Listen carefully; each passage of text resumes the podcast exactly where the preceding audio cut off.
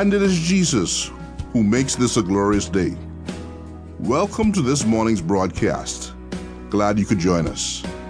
And now, Pastor Robert Elliott. Well, good morning, Pastor Rob Elliott here.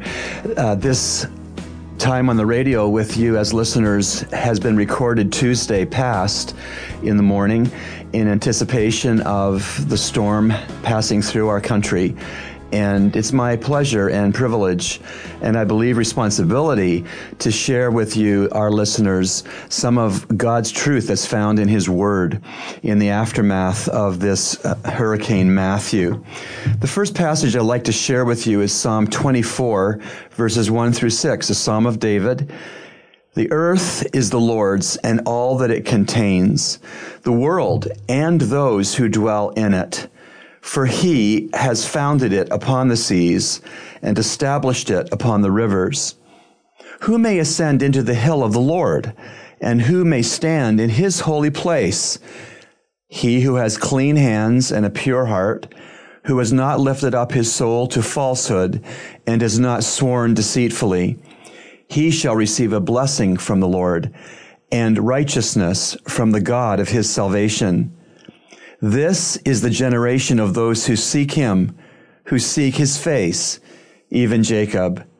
Selah.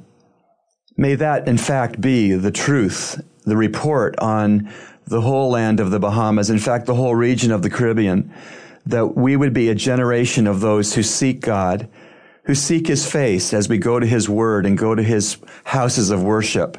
Maybe you haven't been going to a house of worship for whatever reasons this would be a wonderful time to establish the proper habit, the holy habit of meeting with God's people, worshiping Him publicly, and turning from sin to His uh, wonderful ways as found in His Word.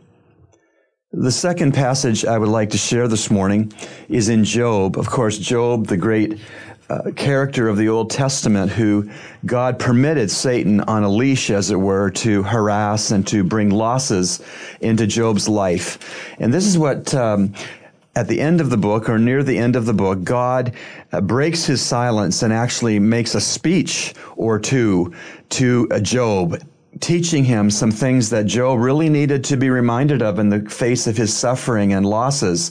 And in Job 38, verses 1 to 11, this is God speaking. Then the Lord answered Job out of the whirlwind and said, Who is this that darkens counsel by words without knowledge? Now gird up your loins like a man, and I will ask you, and you instruct me. Where were you when I laid the foundation of the earth? Tell me if you have understanding. Who set its measurements since you know? Or who stretched out the line on it? On what were its bases sunk? Or who laid its cornerstone when the morning stars sang together and all the sons of God shouted for joy? Or who enclosed the sea with doors when bursting forth it went out from the womb?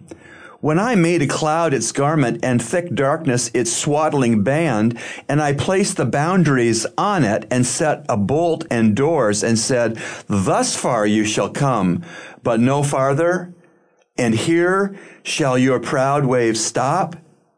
God was saying to Job of old and continues to say to the Bahamians of this time that he is in control. He is supreme. We cannot legitimately question him or what he allows to pass through the fingers of his omnipotent hands and allows to come into the circumstances of our lives. Such is the true and living God, the one with whom we must deal.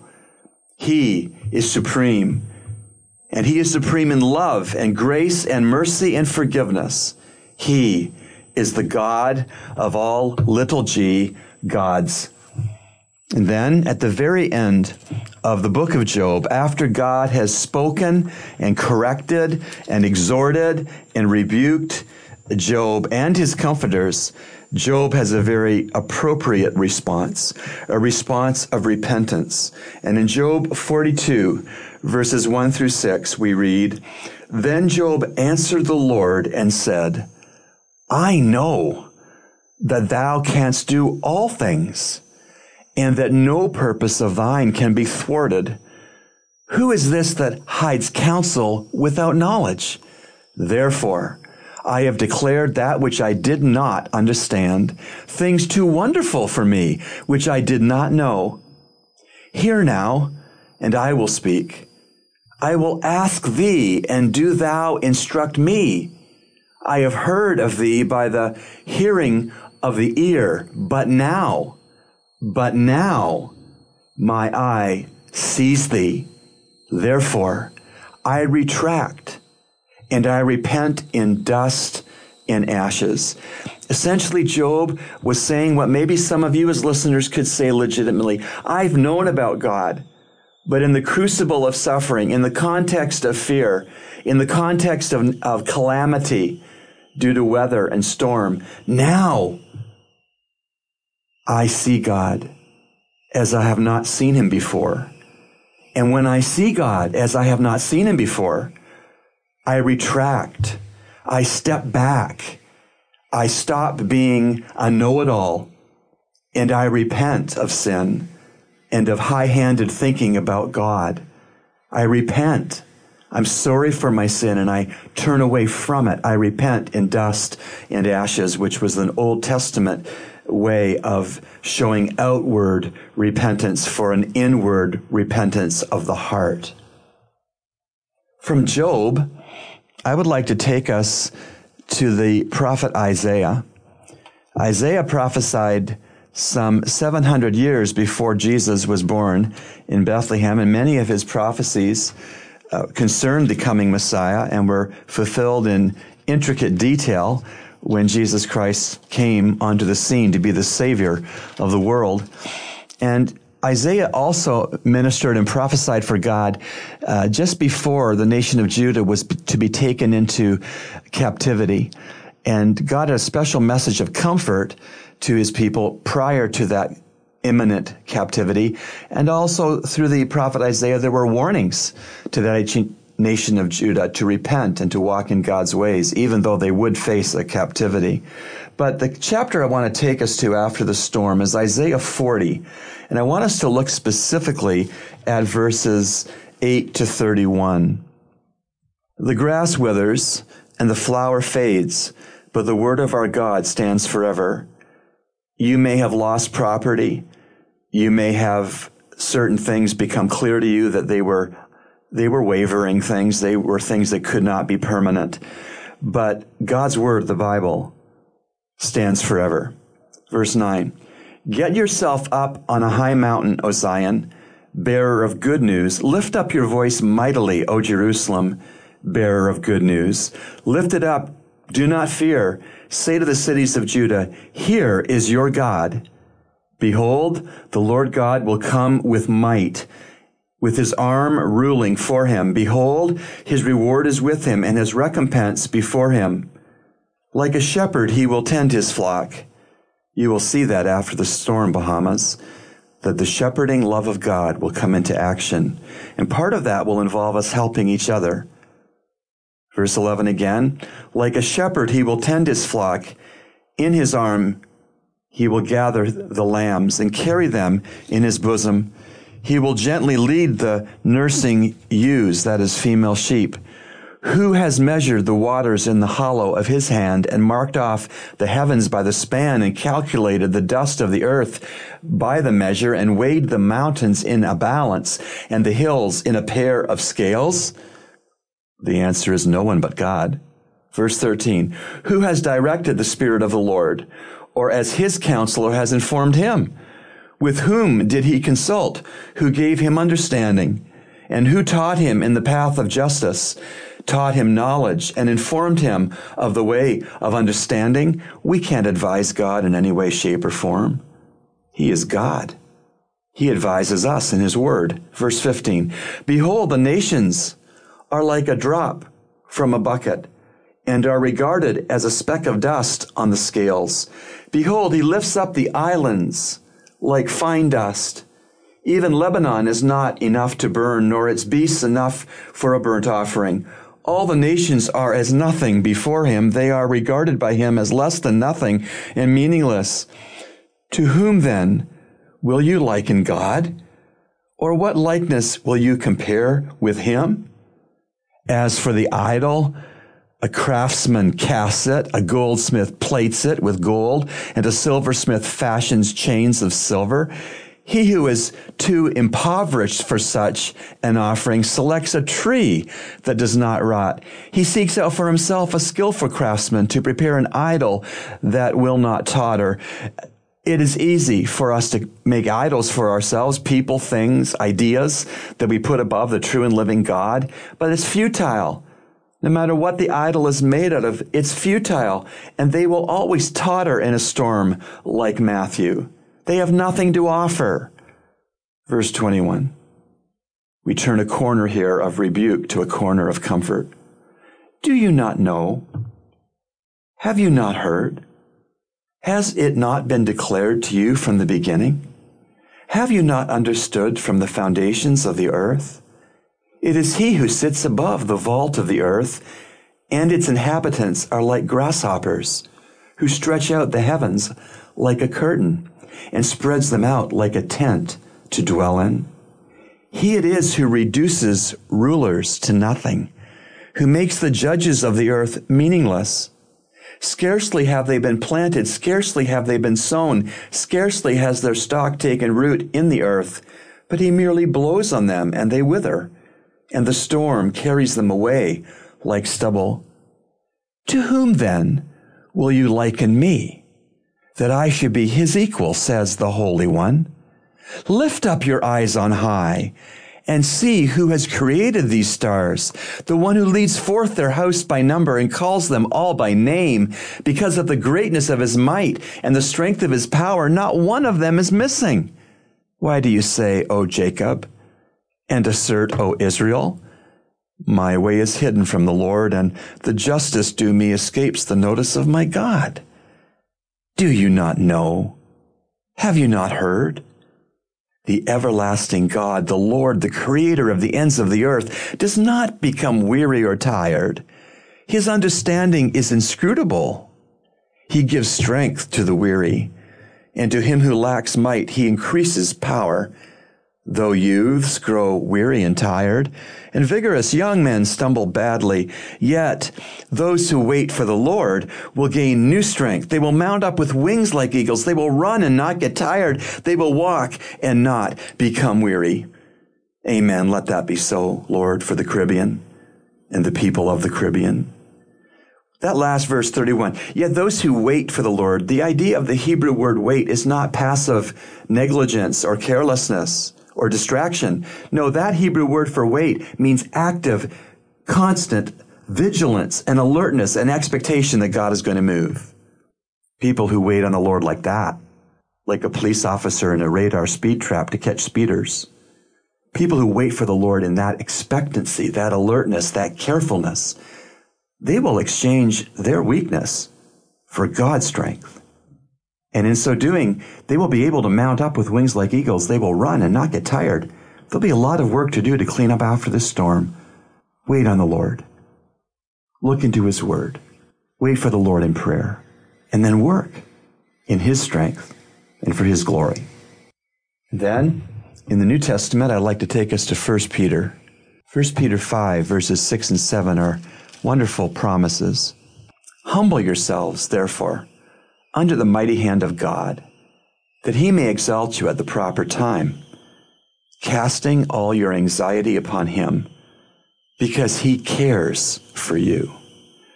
It's interesting that the first thing these two verses call us to is to humble ourselves, not to regrettably be humbled by circumstances in God, but rather to choose humility for ourselves. Humble yourselves under the mighty hand of God. And when we do that, God promises that He will exalt us in the proper time. And the ways that we look when we are humbling ourselves and waiting upon God are in verse 7. We're casting all our anxiety upon Him. We are not worrying. We are not panicking. We are humbling ourselves, saying, God, I desperately need you. I humble myself before you and your mighty hand to deliver, your mighty hand to restore, your mighty hand to heal. And in so doing, People can know that I'm doing that when they look at my life after a hurricane and they see me actually casting all of my anxiety upon you, God. And why would I dare to do that? Because you've told us and you've proven you care for us. Humble yourselves under the mighty hand of God, that he may exalt you at the proper time, casting all, not some, all of your anxiety upon him because he cares for you. And then in 2 Peter, 2 Peter is largely a, a book about false teachers, but near the end, God pulls back the curtain on what's happening future. And in 2 Peter 3, starting at verse 3, know this first of all, that in the last days mockers will come with their mocking, following after their own lusts, and saying, Where is the promise of his coming? For since the fathers fell asleep, all continues just as it was from the beginning of creation. For when they maintain this, it escapes their notice that by the word of God, the heavens existed long ago and the earth was formed out of water and by water, through which the world at that time was destroyed, being flooded with water. But the present heavens and earth, by his word, are being reserved for fire, kept for the day of judgment and destruction of ungodly men. Do not let this one fact escape your notice, beloved, that with the Lord one day is as a thousand years, and a thousand years as one day. The Lord is not slow about his promise, as some count slowness, but is patient toward you, not wishing for any to perish, but for all to come to repentance. Some will accuse God perhaps of not answering prayer, of being late in some action that we were wanting Him to do. But God is never late. God is always right on time because God sets the schedule of time. And as verse 9 says, the Lord is not slow about his promise, as some count slowness, but he's patient. And why is God patient? Because God is not wish- wishing or willing for any person to perish in hell, but for all persons to come to repentance and belief in his Son. Have you repented of sin? Have you changed your mind about Jesus Christ? Not seeing him anymore as a good luck charm or as a nice family tradition? Have you changed your mind about Jesus to see him as Lord and Savior and life? You could do that as you listen to this radio broadcast this morning. You could turn from sin in repentance, turn to the Savior in total faith, ask Him to forgive you of your sins, ask Him to wash you clean with His blood, ask you to make you new from the inside out. I urge you to do that if you've never done that before. God will save you, not just from Hurricane Matthew, but from hell God is not willing for you to perish. He wants you to come repentance in his son. In Luke chapter 8, there is a lovely, instructive, eye opening, true account of the Lord Jesus in a boat. It's interesting that although Palestine and the ancient land of Israel was largely um, without sea. It was not bordered or, or bounded by ocean. Yet there, of course, was the Sea of Galilee, a large body of water, and Jesus was once out on that large body of water with his disciples. And in Luke chapter 8, in verse 22, it says this. Now it came about on one of those days that he and his disciples got into a boat. And he said to them, Let's go over to the other side of the lake and they launched out. But as they were sailing along, he fell asleep. And a fierce gale of wind descended upon the lake, and they began to be swamped and to be in danger. And they came to him and woke him up, saying, Master, Master, we are perishing. And being aroused, he rebuked the wind and the surging waves, and they stopped, and it became calm. And he said to them, where is your faith? And they were fearful and amazed, saying to one another, Who then is this that commands even the winds and the water, and they obey him? What a Lord we have. What a Savior. Just a couple of comments about this incredible story. The, the lake that Jesus was on, as I said, was the Sea of Galilee. It was and is a very shallow lake. And because of its shallow depth, uh, storm winds could whip the Sea of Galilee into tempests in no time. These kind of storms that blew on over the Sea of Galilee that would whip whitecaps very high, uh, you had little warning when such storms would hit. And Jesus and his disciples were in a fishing boat on the lake when such a storm and tempest hit. In the will of God and in the plan of God, Jesus was asleep at the time. He was subject to weariness in his humanity, and he was sleepy, and he had fallen asleep. And a fierce gale of wind descended upon the lake while he was sleeping, and it was starting to swamp the fishing boat. Waves were coming in and filling the boat with, with uh, water, and the boat was about to capsize and sink. And so, in urgent panic, they woke Jesus up and said, We're perishing. And awakened, he, with authority of God, rebuked the wind he rebuked the surging waves. He basically said, cut that out. Stop. And they stopped. Only God can speak to a storm, and the storm obeys immediately, completely.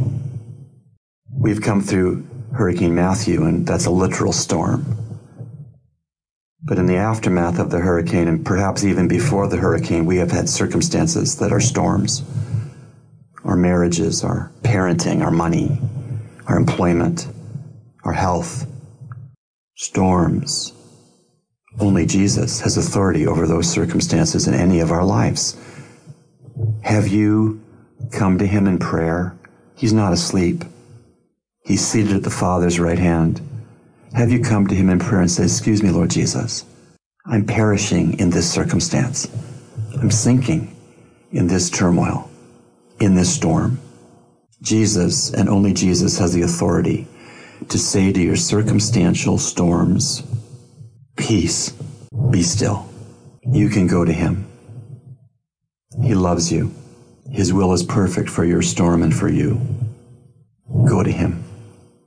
God has put his word this morning on the radio for you to hear, to teach you for the first time, perhaps, or to remind you God is real, God is live, God is holy, God is in control, God has a plan, God has a purpose, God has commands to be obeyed, and God has a will that's revealed in his word. I'm speaking to you, precious listener, who can resonate and relate to any of what I've just said.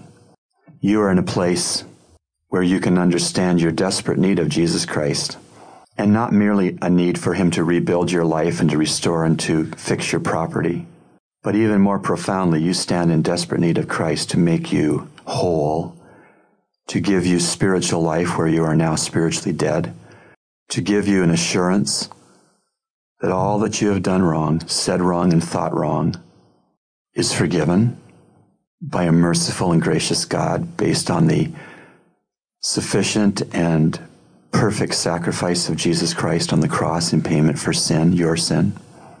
This is the morning of salvation for you.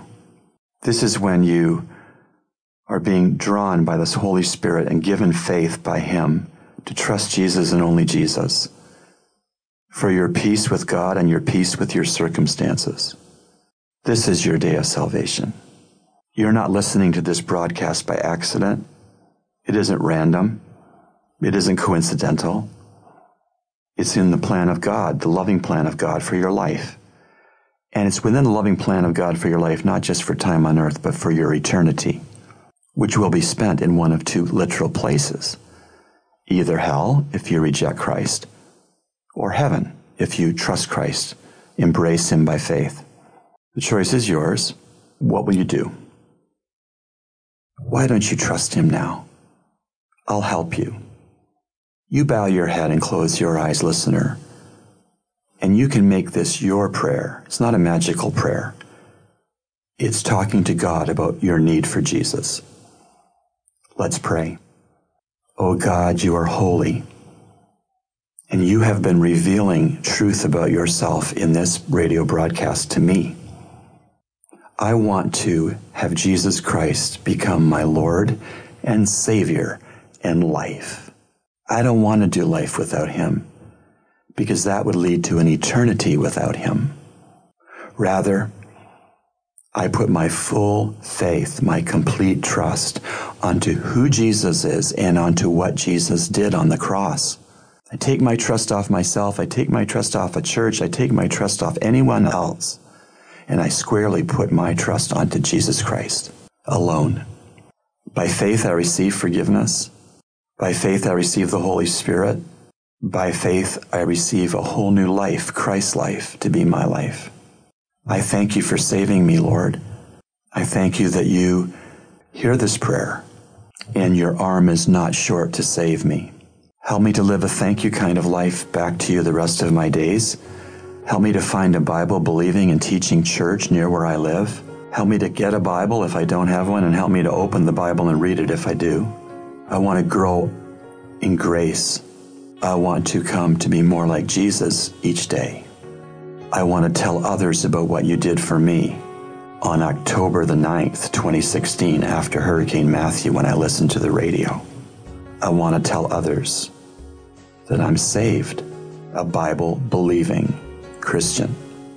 Oh God, those who prayed that prayer, you heard, you saved, you made new, you've injected hope. Help us to learn of their salvation help them to reach out to us by letter or email that we could rejoice with the angels in heaven and furnish them with some materials to help them get started in their new walk with Christ. We pray these things in Jesus' name for Jesus' glory. Amen. You've been listening to Echoes of Calvary, a radio ministry of Calvary Bible Church, Nassau, Bahamas. Our morning worship services are at 8 a.m. and 11 a.m. in our sanctuary located on Collins Avenue. We encourage you to join us. Feel free to write us at eocradio at gmail.com. That's eocradio at gmail.com or P.O. Box N1684 Nassau, Bahamas. And remember, everyone needs a Savior.